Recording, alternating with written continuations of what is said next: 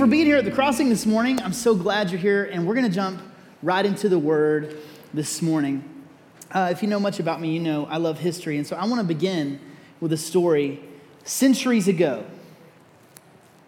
like 1500s, in the country of England. There was a man named William, and a lot of you are going to think immediately, I'm talking about Shakespeare, William Shakespeare. It's actually a different William, but you're in the right time period, actually. So this has been it's like a Shakespearean theater. This is the time period here uh, artistic revolution all over Western Europe. Philosophy was being writ and talked about all the time during this time, but William loved the Word of God.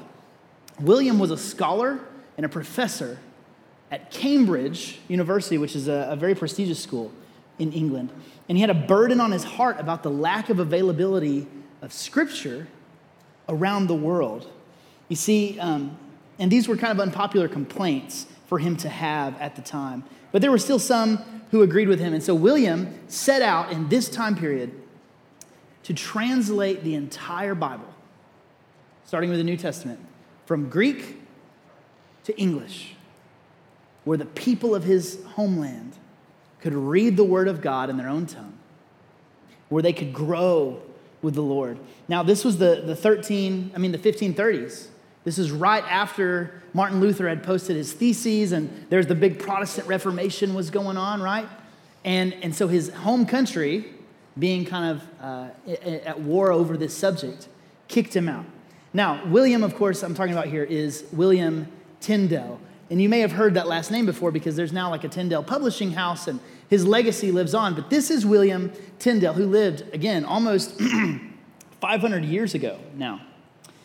He felt so terrified of the fact that people's only access to the Word of God was through another person or through another language they can't understand that he stood up and decided to do something about it. So he did. He finished translating the New Testament from Greek to English. He made an English Bible, like maybe for the first time there in the 1500s. He was one of the first ones. There was one guy before him. But then he, uh, because he got kicked out of England, had to move to Germany to finish. And so when he finished the New Testament, he started working on the Torah, which is the beginning of the, the Old Testament. And as he got there, he, he um, sometime during that time period, was captured in Belgium. And I love this. I don't really love it. You're going to get an example of how dark I am sometimes. Uh, he was hung or choked to death. And then once he was dead, they burned him at the stake. So they kind of like doubled down on killing this man for the Word of God. His only crime being that he was trying to translate the Word of God when the various countries in Europe said, no, we're not supposed to do that.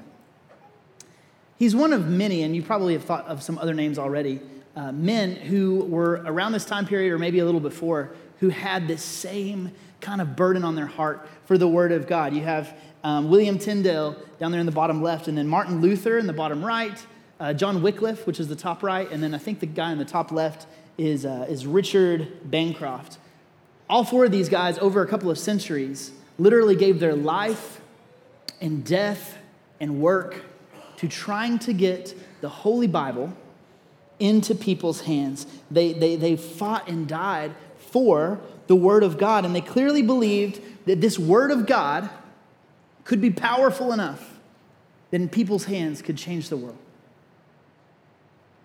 And now, 500 years later, the same England that, that kicked William Tyndale out has that word of God carved into parliament at their government buildings. And here in America, we have our president of the United States who swears into office on the Bible, right? In our courtrooms across the country, in order to give testimony, you have to put your hand on the Bible, right? And, and even in our everyday use, how many of you have ever been questioned that you're telling the truth and you say, no, hand on the Bible. That's the truth. We use it, and, and it's almost in danger of becoming a trope at this point and not even something that we actually mean uh, in seriousness about the Bible. Because here's where I want to start today. The numbers are crazy, but according to Barna, over 90% of Americans own a Bible have it somewhere in their house, but less than 30% read it. over 50% read it twice or less in the last year. The numbers here are staggering. And I, and I can't help but think this the Bible has gone from a valuable artifact that a man of God would give his life to get it in the hands of another person Two, basically the most widely available, least read book of all time. The most widely available, least read book of all time. Now, obviously, in this specific text, I'm talking about in America. I understand there are places in the world that still need the word, but in America, it's most widely available, least read book of all time. So, how did this happen? And what are we doing as the church? Where, where are we standing up for the Word of God and trying to build our lives and build our communities on the Word of God? Well, Vic started us off last week talking about hearing from God, and that's where this whole um, series is going to be based on. And today, I'm going to continue that, but we're going to talk specifically about how do we hear the voice of Jesus in Scripture. So today is all about the Bible. And really, I want to eh, probably zoom in a little bit even on that topic because this is a two parter. Next week, we're going to continue talking about how do I hear the voice of Jesus in Scripture. So today, we're going to start with the first half of that. In order to allow the Word of God to work in your life, I think you have to understand what the Word of God is. And maybe get a little bit of an angle at why. Why is it so important? And then next week, we'll kind of deal more with the, the how. How. So, what are you holding when you hold the Bible? What are you holding when you hold the Bible? That's what we're talking about today. And I'm going to teach through uh, what I would call vignettes, like small pictures about the Bible. So you see your notes, there's a bunch of headings A this, A that. We're going to talk about what you're holding when you hold the Bible. And the first one is you're holding a window. The first thing you're holding when you're holding the Bible is you're holding a window. Okay? Now stay with me, and as you're writing that note, I'm going to read you uh, just a very, very brief example of what it means that the Bible is a window. Now, this is a, a story that was penned by a, a, philosopher named Karl Barth, but it was transcribed here that I'm going to read by Eugene Peterson, who I would say is a, um, a modern day Tyndale, honestly. So check this out. Imagine that a group of men and women are living in a huge warehouse. They're born in the warehouse, they grow up in it, and they have everything that they need there for their needs and their comfort. There are no exits in the building, but there are windows. The windows, however, are often fogged over. They're thick with dust. They're never cleaned, and no one bothers to look out. And why would they? Because the warehouse is everything that they know. And the warehouse has everything that they need, right? One day, a child decides he's going to drag a step stool up and climb up and look out the window, right? He scrapes off the grime and he peers out of the window. And what does he see? He sees people walking on a street.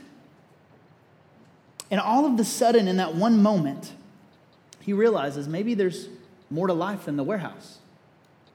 He sees people beginning to gather.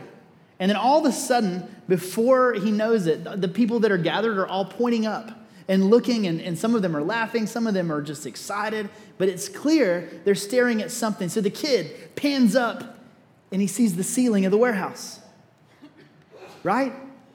And so here's, here's what we're getting at.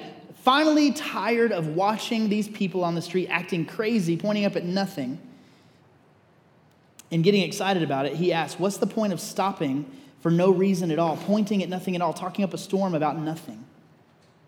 But the truth is that what those people saw an airplane, maybe a flock of geese, or a giant pile of, of beautiful clouds they really saw something.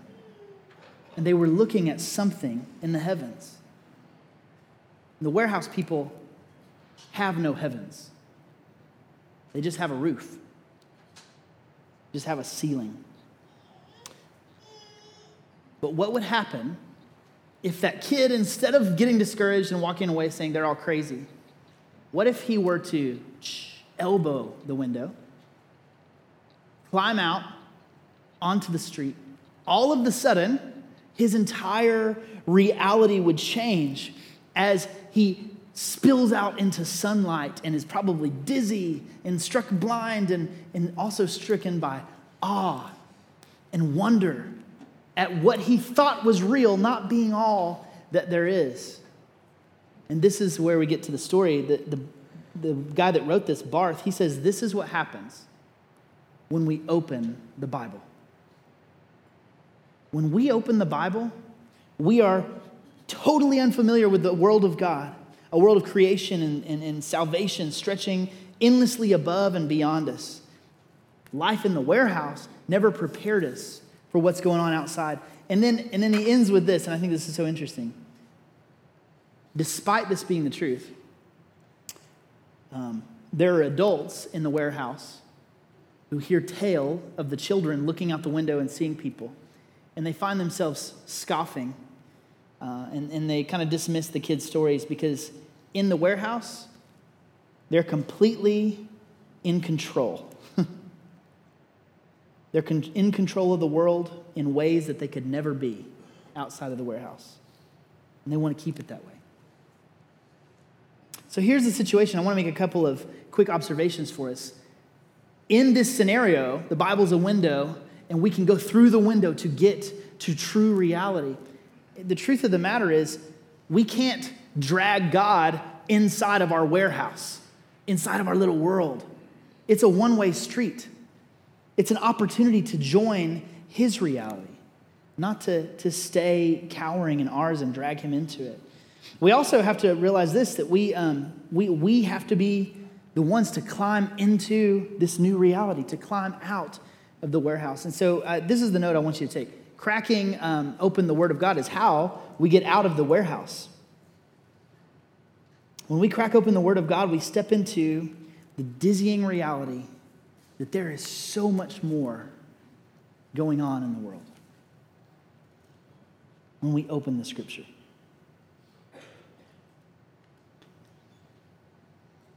And I want to put forth something you've probably thought of, but maybe never followed out. Did you know the early Christians, they didn't have a big leather bound, you know, compendium of all the scriptures. If they were lucky, some of the early Christians, like after Jesus, they might have had some hand copied letters from Paul that had been handed around their, their church and they could read. But they did not have like a big stack of books like we are able to have now. Instead, they were just a bunch of, you know, dizzy, awestruck people by what had just transpired with Jesus, reading stories of other awestruck people about what had just happened with Jesus. And that's the same for us. The Bible is a window for you to walk through the experiences of other people who have had an encounter with Jesus and their lives were changed. It's a window. The second thing that the, the, the Bible is, is it's a library. The Bible is a library. I know a lot of you probably already were aware that it's full of books. But um, you are holding, when you hold the Bible, a library. Um, you know, most of you probably already realize this, but the Bible contains many books from many authors over the course of many, many years. A long time, this thing coming together. And so, for just a moment, I want to show you a couple of the things that are contained in Scripture. And a lot of you may already know this. The Old Testament, the Hebrew word for the Old Testament is Tanakh. It's how they still describe the Old Testament today. And basically, it's I've color coded it so you can see it's separated into three parts. The Old Testament, the Tanakh, is separated into three parts. It's a library of many different books, but you can basically categorize them into three parts. The Ta means Torah. The Torah, it's the first five books of the Bible. It's the law, right? This is where you have Genesis, Exodus, Leviticus, Numbers, and Deuteronomy, right? It's like a lot of people um, especially the Jewish faith, are like the most important scriptures, the Torah, right? And then, secondly, you have the, the end part, right? And that is um, Nevim. I'm not sure how to say these words exactly, but basically, it's a Hebrew word that means prophets. These are the people that, that taught um, the scriptures and also that had the word of God in their hearts and they wrote books. I know that you've read some of them Isaiah, Jeremiah, etc. And then K for Ketuvim, which Ketuvim means the writings, the extra writings. So it's like poetry, songs, wisdom books. And already you see there's different types of writing in here. In the New Testament, strangely enough, there's actually three sections as well. You can easily break the books down into. There's the Gospels, there's the, uh, the book of Acts, the Acts of the Apostles. So there's Gospels, there's Acts, and then there's letters from the apostles, right? The Gospels is specifically biographies about Jesus, right? Acts is mostly history, biography of the apostles, and the letters are things that the apostles wrote, right? And here's the point I want to make about this library. Did you realize that since early Christianity, all of it, the Tanakh, the gospel, the writings of the apostles, even the writings of the apostles, which were just coming out since early Christianity, these have all been considered God breathed. They've all been considered the Word of God that you can read, that you can take into yourself, and it will benefit you, right? Let's take a look at 2 Timothy. This is where we get this, this verse from. But as for you, continue in the things that you have learned and of which you are convinced, holding tightly to these truths, knowing from whom you learned them, saying, Cling tightly to what you've learned. And then he goes on in verse 15 and says, And how from childhood you've known that these sacred writings, the Hebrew scriptures, the Tanakh we just talked about, which are able to give you the wisdom that leads to salvation through faith that is in Christ Jesus, surrendering your entire self to him and having an absolute confidence in his wisdom, power, and goodness. I know it's wordy, but here's verse 16. Because all of this scripture, all of it, is God breathed it's given by divine inspiration, and it's, it's profitable for instruction, for conviction of sin, for correction, for training in righteousness, uh, learning to live in conformity to God's will, both publicly and privately. And then in verse 17, where we end, um, so that the man of God may be complete and proficient, outfitted, thoroughly equipped for every good work. The scripture is God breathed, and it's all good for you. When you're holding the Bible, you're holding a library. Let me give you one more uh, quick example here about it being a library. Does anybody out there like to read? Not the Bible, but other things. Like, yeah, fiction, novels, nonfiction. Yeah, some of you. Good. That's cool. I think reading is a really, really special habit. I've recently picked it back up. And I'm reading a book right now that I doubt many people in the room have read or have heard of. It's called Lit by Mary Karr. And it's actually a memoir. It's a memoir of this lady who had a really tragic growing up years. Her mother was an alcoholic, and it's, it can be sometimes a little bit graphic as she comes to terms with the fact that she became an alcoholic too and had to learn how to find God in that and, and allow Him to move her to a better place in life. And it's, it is a, a challenging read, right? And it's, like I said, it's kind of graphic. It includes alcoholism and, and abuse. And, and so sitting down with this book and a cup of coffee, it's an experience before bed, you know? But then I also sometimes sit down at nighttime with my daughters, my older daughters, and we'll read The Hobbit. Has anybody ever read The Hobbit before? A few of you? Yeah, some of you? Good. I think a lot of us have read that, right? So The Hobbit is a entirely different experience. I might still have a cup of coffee. I'm still doing it right before bed, but sitting down to read this with my girls a book that I've read a few times, and now reading it with them and watching them come to, come to terms with what is a troll? You know, what's a dragon? That's a completely different experience than reading that really difficult book that I'm reading on my own, right? And then what about with my youngest, my toddler? Sometimes I'll make a cup of coffee and we'll read uh, Muppet Babies, right? It's like a look and find uh, picture book. And she loves it. But here's the point this is a completely different experiences of reading, you know, before you go to bed. And, and I want to make this point about the scripture. Did you realize that inside the scripture is a wide gamut of genre? There are various types of books in the scripture. And you may go, well, you know, I pretty much need to know the stories and you know the, the writings of Paul, and that's pretty good. That's, that's enough for me, right? But the truth of the matter is, you know, reading the genres in scripture that you find like less helpful or less attractive, they still serve a purpose and they still do something in your heart. And so, for example, the narrative, the law, right? That teaches you, it helps your intelligence to grow. But I want to put forth the Psalms, they help you to feel. They help you to understand that spiritually someone else has been through this before, right? There are other um, examples of this as well. But the, when you're holding the Bible, you're holding a library. And thank God that it's a library because it's not just an intelligent read. It's not just a thing that whoever's the most familiar is the best at the Bible, right? It's an emotional read, it's a spiritual read, and it's a personal interaction with the library. When you're holding the scripture, you're holding a library.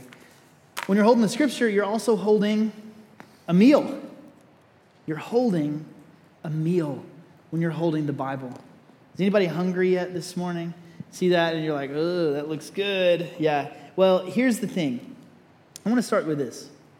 Does anybody know when the first time in the scripture is that we have somebody writing stuff down? Where it's like there's a verse in the scripture and it says, you know, I want you to write this down. I want you to do this. Anybody want to take a guess? No?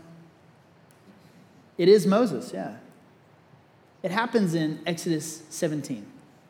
And for context, Moses had just struck the rock and water had flowed out of the rock, giving provision to the Israelites. And then God delivers them from the Amalekites. And then God tells Moses this The Lord said to Moses, Write this in the book as a memorial and recite it to Joshua that I will utterly wipe out the memory of Amalek and his people from under heaven. The, the biggest deal here is write this in the book as a memorial. Right here at the beginning of, or in the middle of the Exodus story, it was the first time we get in Scripture a explicit um, historical moment where we see they started writing the Bible. You know, obviously, it probably started happening before through voices and through um, oral tradition. But this is the first time we see them writing it down. And why? To be a memorial, right? This was long after the covenant God had made with Abram, right? Calling them God's people. This was even long after the Passover meal, where God radically delivered them from Egypt and from slavery, right? This is also um, after the time when Moses and his people are in the middle of the desert trying to get to the promised land, a land free of war and famine and slavery. That's when he's told to write this down. And we see the same pattern throughout multiple places. And I'm, i have just shown you in, in Genesis and Exodus, real briefly, how it works out. But basically, usually there's a covenant, there's a meal, there's writings, and there's a promise. And, and the meal and the writings help us get from the covenant to the promise. And I want to show you a little bit more of how this works out because, again, it's, it's, it's something that happens over and over. What do we see in the New Testament? Well, we see Jesus coming, claiming to be the fulfillment of the covenant. We see Jesus, he's the new covenant, right? He is the emblem of the coming of God's new covenant. Jesus, being the covenant, shares a meal with his disciples at Passover, no less. And then his apostles begin writing. His apostles begin writing the Gospels, they begin writing letters because of what has happened. And they do all of this, right? Awaiting the promise of the return of Jesus. One more time through the list for us today. The covenant that Jesus provided for us is still available. And Jesus, He just wants to have a meal with us. He just wants to sustain us, right? To provide for us, to take away the suffering that we might feel while we're waiting on the promise. He wants to have a meal with us. He wants to, to sup with us so that we can begin our own apostolic writing, telling of the day that his kingdom is going to come, right? And so in our lives, as we're supping with Jesus and we're, we're allowing him to sustain us, we too can tell of his goodness. We can write our own biographies in the world around us, telling people of how good God is as we await the promise of God. Now, you might be a little dizzy after going through this whole uh, this theme thing that I made here. But here's what I'm saying in all of this. The Word of God is the meal.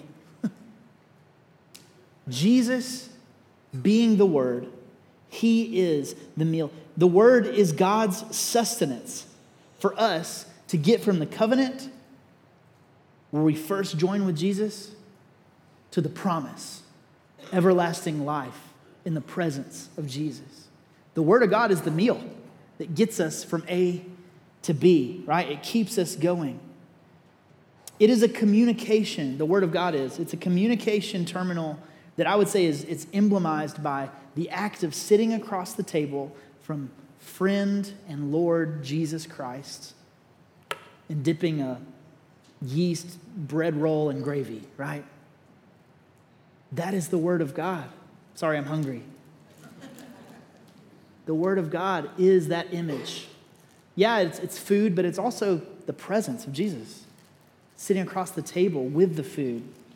That is what happens when we open the Bible. We're sharing a meal. Do you still need convincing? Because there's this great example from the book of Ezekiel.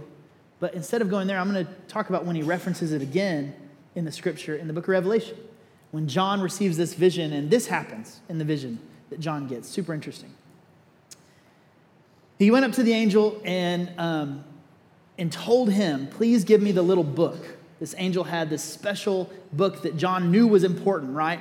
Well, the angel said to him, Take this book and eat it. I'm saying take this book because I want to remind you, he's talking about a book here, a literal book. Take it and eat this book.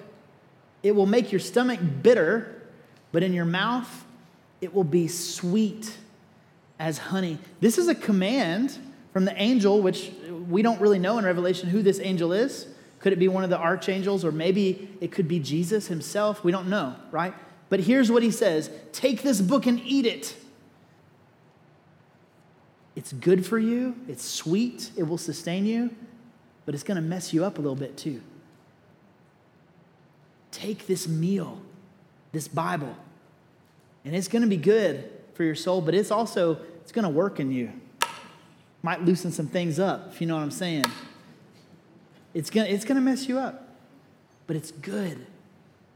It's good. It will make you long for it, but it'll also stir you to action. the Word of God is a meal. Fourthly, the Word of God is a biography. What I'm holding here is a biography. I know a lot of you are writing, but when I say that, you probably immediately go, well, yeah, duh. It's the biography of Jesus. From cover to cover, Jesus is there. And that's absolutely true. But hang with me because I'm, I'm kind of talking about something different this morning. Did you know that humans are the only species that we know of on the planet who tell narrative stories? Other species can communicate, but humans are the only ones that we know of that tell narrative stories, that tell stories that have a, a point, stories that are meaningless, stories that just tell about what happened in your day. However, across all humans, get this, all cultures that we know about tell stories. No other species does it, but all humans do it. There's a few things that all humans do, and one of them is tell stories, apparently, right? And so, so get this all humans do it. I would say there is something in us that is specially geared towards stories, that is especially attached to the idea of a story. And, and, and can I just mention the window and the warehouse one more time, right? This window that we were talking about, that we can pass through to get to this better reality, that window, the Word of God, it is an invitation for you to enter a better story. It's an invitation for if you're not super satisfied on doing life on your own and you don't feel like things are going right or you just have had some issues or some struggles, it is an invitation to take what you might feel like is a story that's fallen apart and to enter a better story, a, a story full of wonder and awe, where you don't have all the pressure of holding all the, the, the plot threads together, right? So, so maybe you're starting to see the point here. I'm not talking about the biography of Jesus, the Bible is that. But the Bible is a biography of you. The Bible is an opportunity for you to see yourself in a text that is ancient and to be personally met in your own story by the Spirit of God. Because it isn't in the text on the page or the letters or even your thought that, that you're changed by Scripture.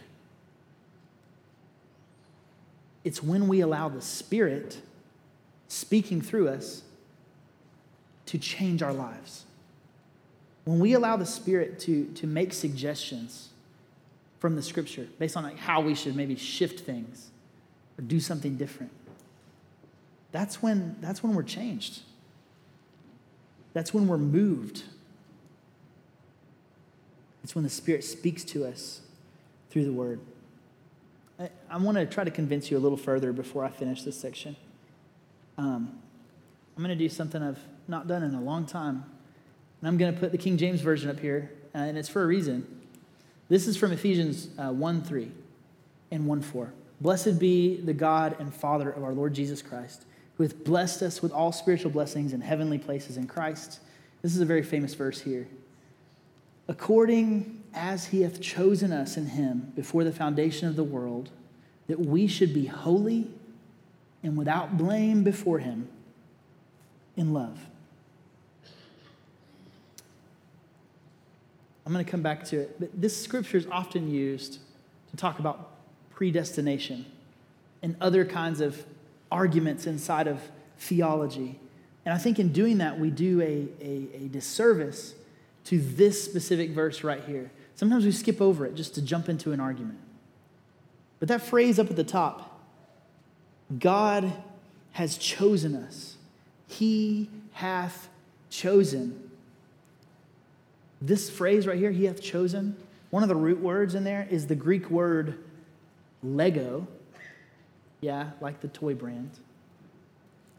And Lego means to speak. He hath chosen us also means he hath spoke us. Get this image in your head before creation, before there was even an earth, because that's what the, before the foundation of the world, Jesus spoke your name. He spoke you into being before there was a world for you to live on. He knew you, and He spoke you.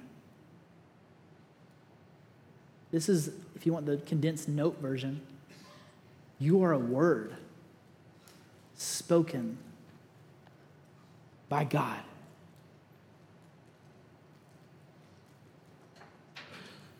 He chose you,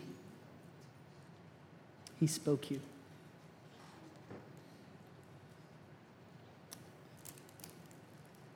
I'm being a little slow and quiet here because that is a landslide of a, resol- a revelation.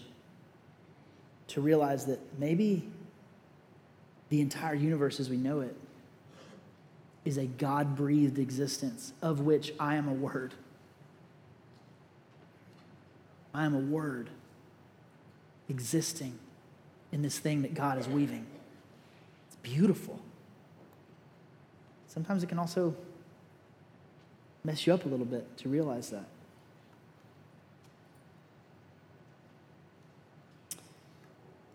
He used your name before the foundation of the world, and he began spinning up your biography And, and here's the deal when we read the scripture, at least as much as the scripture is philosophy, at least as much as it is wisdom and correction, the scripture is memoir. It is our story. It is a, a narrative form biography of a bunch of undone, awestruck, and wonder people that when we read it, we realize is us too. We realize that that is our story as well. I challenge you when you read the Word of God and something sticks out at you and go, man, that makes sense to my life today, or that really challenges me, or that God was speaking to me through that. Realize that it's, it's going to be that way because it is your story too, that He's been weaving through the scripture for a long, long time coming. Finally, and this is where we're going to end, um, the, the last thing we're holding here today is a person. When you hold the Word of God, you're holding a person.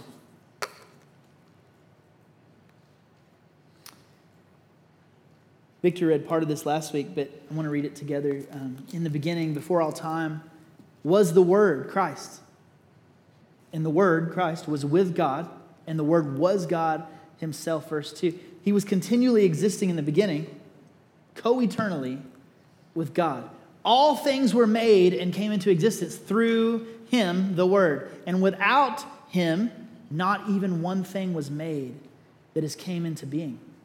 In him was life and the power to bestow life, and the life was the light of men. And in verse 5, the light shines on in the darkness, and the darkness did not understand it or overpower it or appropriate it or absorb it and is unreceptive to it. All of this to say, this is Creator God this is the one who spoke light into existence. It's also the Word of God, and he's been with God forever. Skip down a few verses, and in verse 14, this incredibly powerful God being, Christ became flesh. And he lived among us. And we actually saw his glory. Glory as belongs to the one and only begotten Son of the Father, the Son who is truly unique, the only one of his kind, who is full of grace and truth, absolutely free of deception. But here's the key the Word of Christ became flesh and lived among us. This book is Jesus. Jesus is the Word.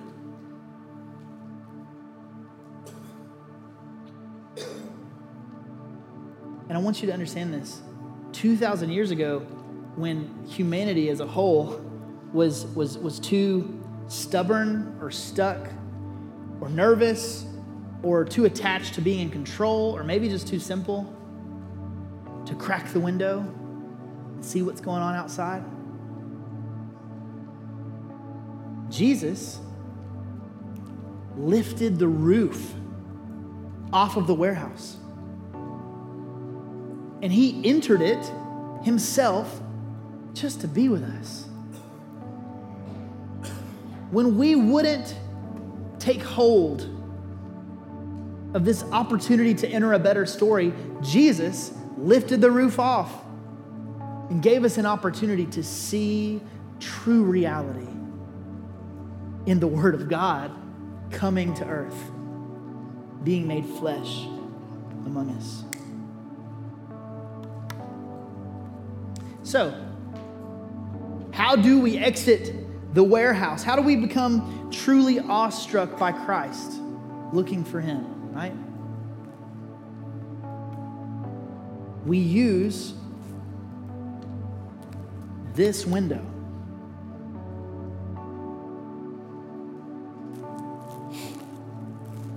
We enter this library. We eat this meal. we participate in this biography, realizing that it's ours too. And we just, we spend time with this person right here. That's how we get out of the warehouse. That's how we experience reality with Christ. That's how we hear the Spirit speaking to us by entering the Word of God, cracking open the Word of God.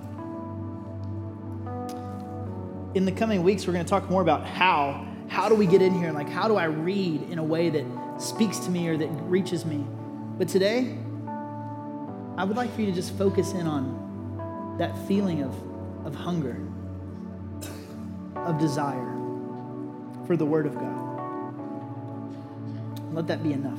Let's, let's pray. If you would, close your eyes and let's pray. Jesus, we thank you for your word this morning. Just pray that you will speak to us this morning as we finish the service.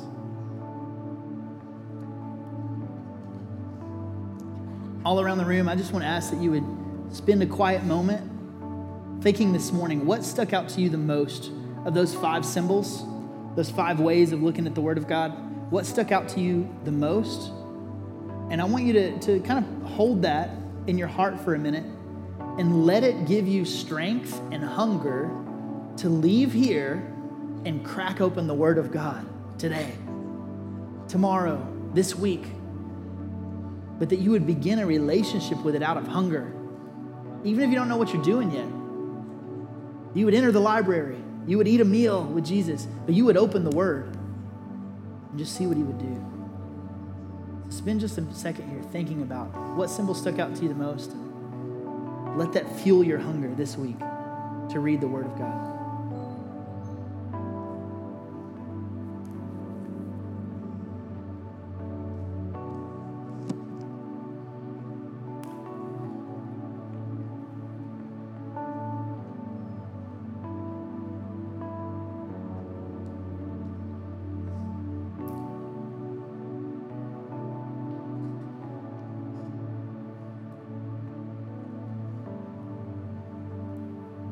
Thank you for reminding us this morning of just how beautiful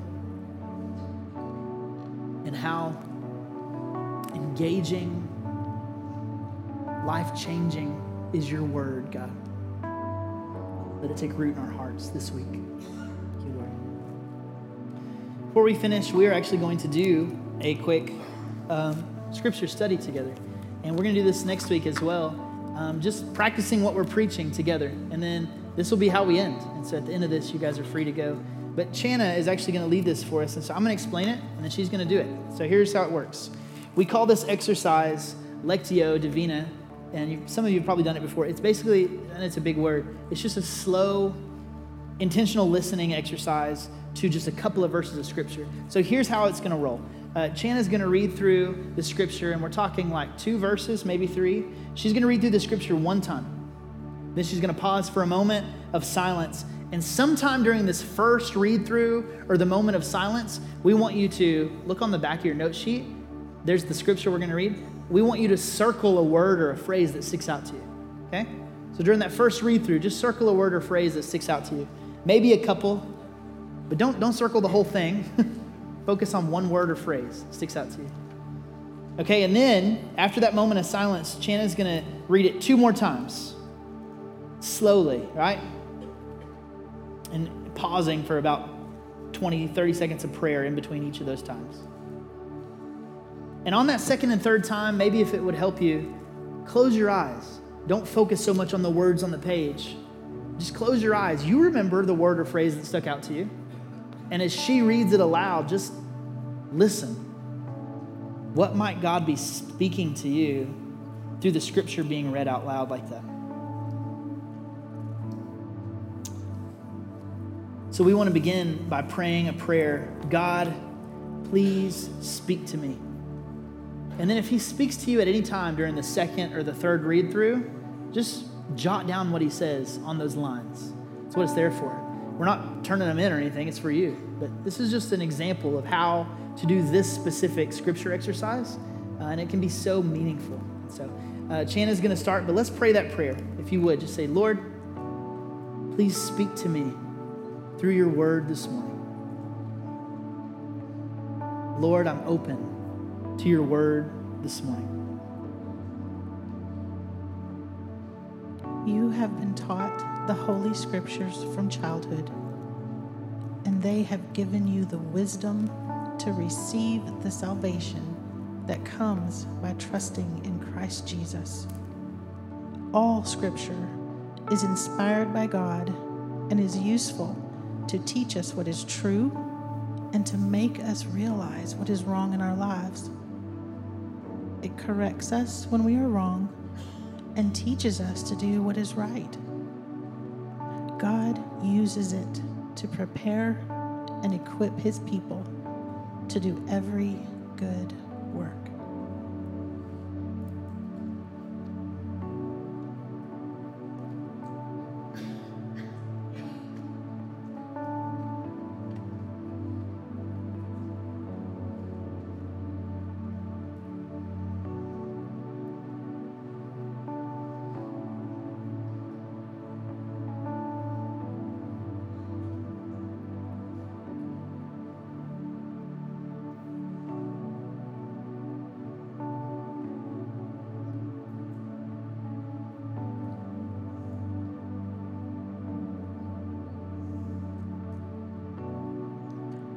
You have been taught the Holy Scriptures from childhood, and they have given you the wisdom to receive the salvation that comes by trusting in Christ Jesus. All Scripture is inspired by God and is useful to teach us what is true and to make us realize what is wrong in our lives. It corrects us when we are wrong and teaches us to do what is right. God uses it to prepare and equip his people to do every good work.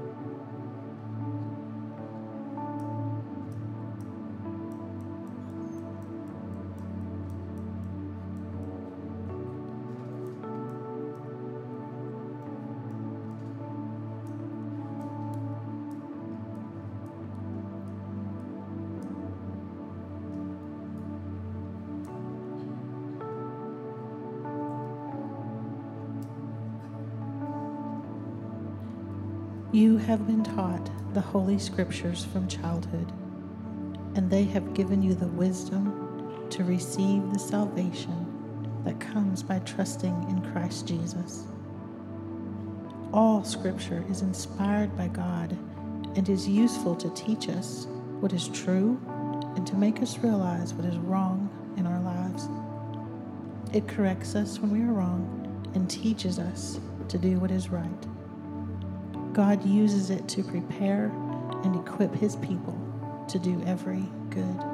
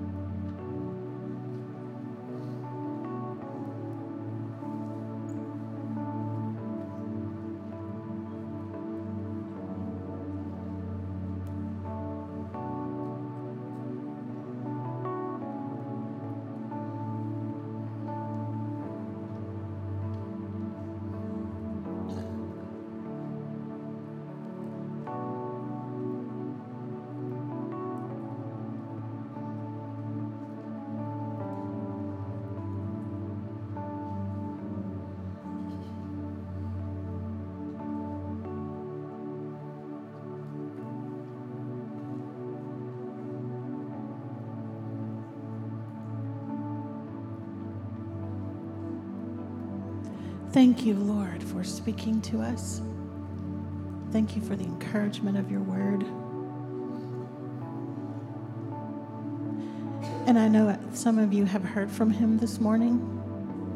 He's given you encouragement, he's given you a word for your life, he's spoken directly to your heart.